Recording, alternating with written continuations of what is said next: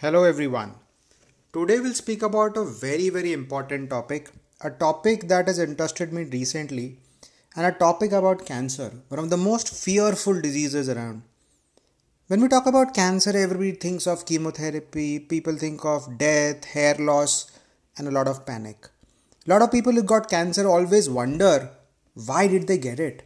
Is it the genes? Is it the environment? Is it the smoking? Is it the alcohol? But one thing which is not really spoken about as much is diet, and specifically the amount of sugar that you take in your diet. Who would have thought that sugar excess, refined sugar intake, is strongly linked to cancer?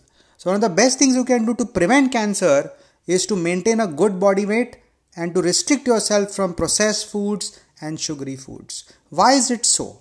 Now, what happens is why is sugar important? Sugar, in a way, is important for your body, but your body can actually make sugar itself.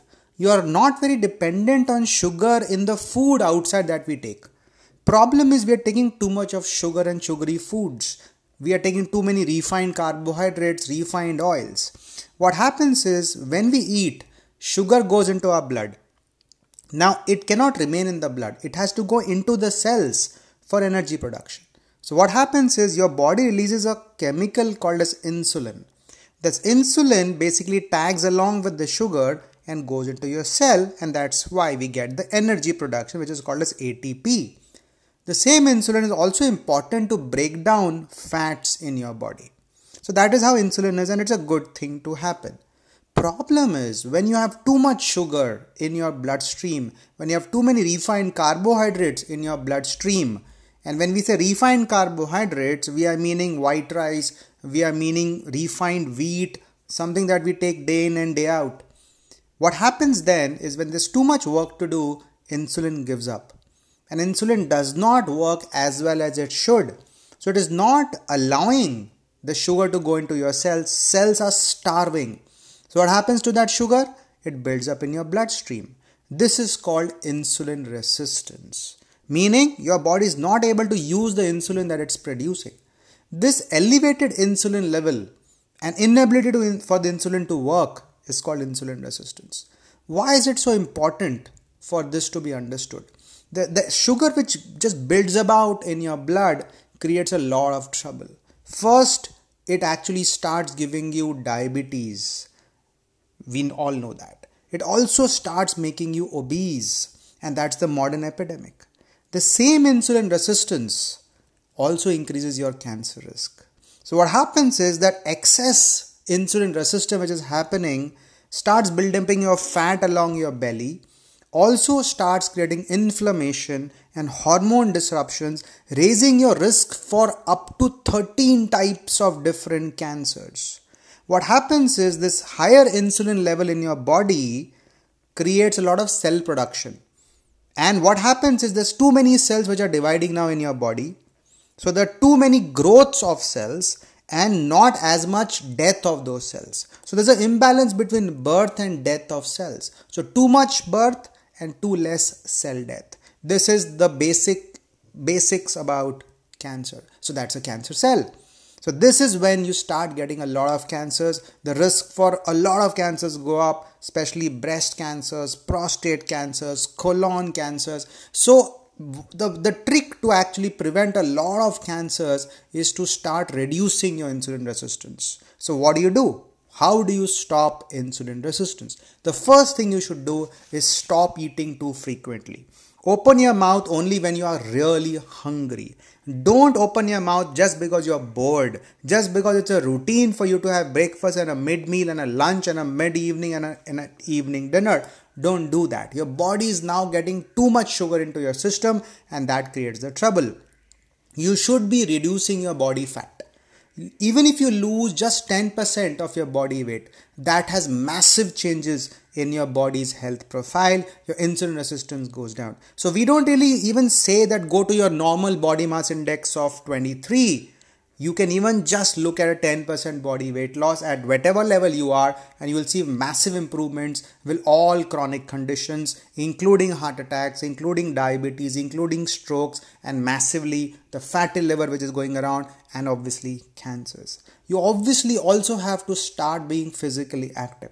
When I say physically active, I don't only mean exercise. The problem with when people say be physically active, we feel okay, let's go and exercise for an hour and then let's be sedentary for the rest of the 23 hours. That's not how, not how it is. What you have to do is start being active throughout the day.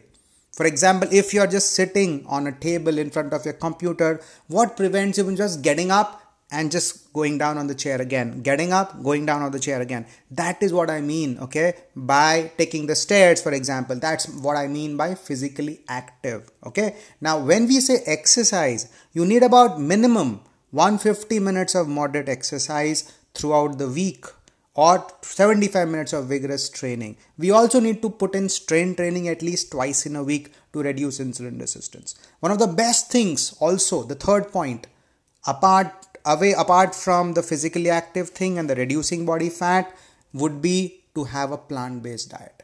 You should have a plant based diet because that is naturally low in sugar and saturated fat. You also have to know that the more fiber you take, the lesser insulin resistance you would have. So get a lot of fibers, get a lot of veggies, get a lot of water into your system, and you'll find your insulin resistance just going away and the chances for cancers also to go away. The beautiful thing about insulin resistance reduction is you don't only reduce the cancer risk, you also reduce the obesity risk, you also improve your bone health, you reduce you improve your liver health, your fatty liver goes away, you improve your heart health, so your coronary artery disease and your heart attack rates go down, you improve your brain health, so your atherosclerosis, dementia, memory issues, cognition, concentration, everything improves. Ovarian function improves. So obviously your fertility improves. So a lot of benefits. So once you reduce insulin resistance, don't only look at it as a cancer reduction strategy, look at it as a wholesome strategy to boost your metabolic health in so many ways. And that is really what I want all of us to understand from this podcast. The dictum nowadays, if you want to be really healthy, start practicing reduction strategies. And only exercise is not helping. You need to really massively focus on diet reduce your refined sugars reduce your refined carbohydrates go into what is called as whole grains. For example get into brown rice get into quinoa get into millets. These are basically called as whole grains get into barley all these things really help to get in the fiber that is so important. Get into a lot of lot of different different colored veggies. The more variety of colors that you have in your diet the better it is. Get into seeds get into nuts get into beans get into fruits and don't have fruit juices for example because that's again just a concentrated form of sugar. We in fact say nowadays the sugar is the new alcohol of the masses People are going away from alcohol and into sugar. It's equally addictive.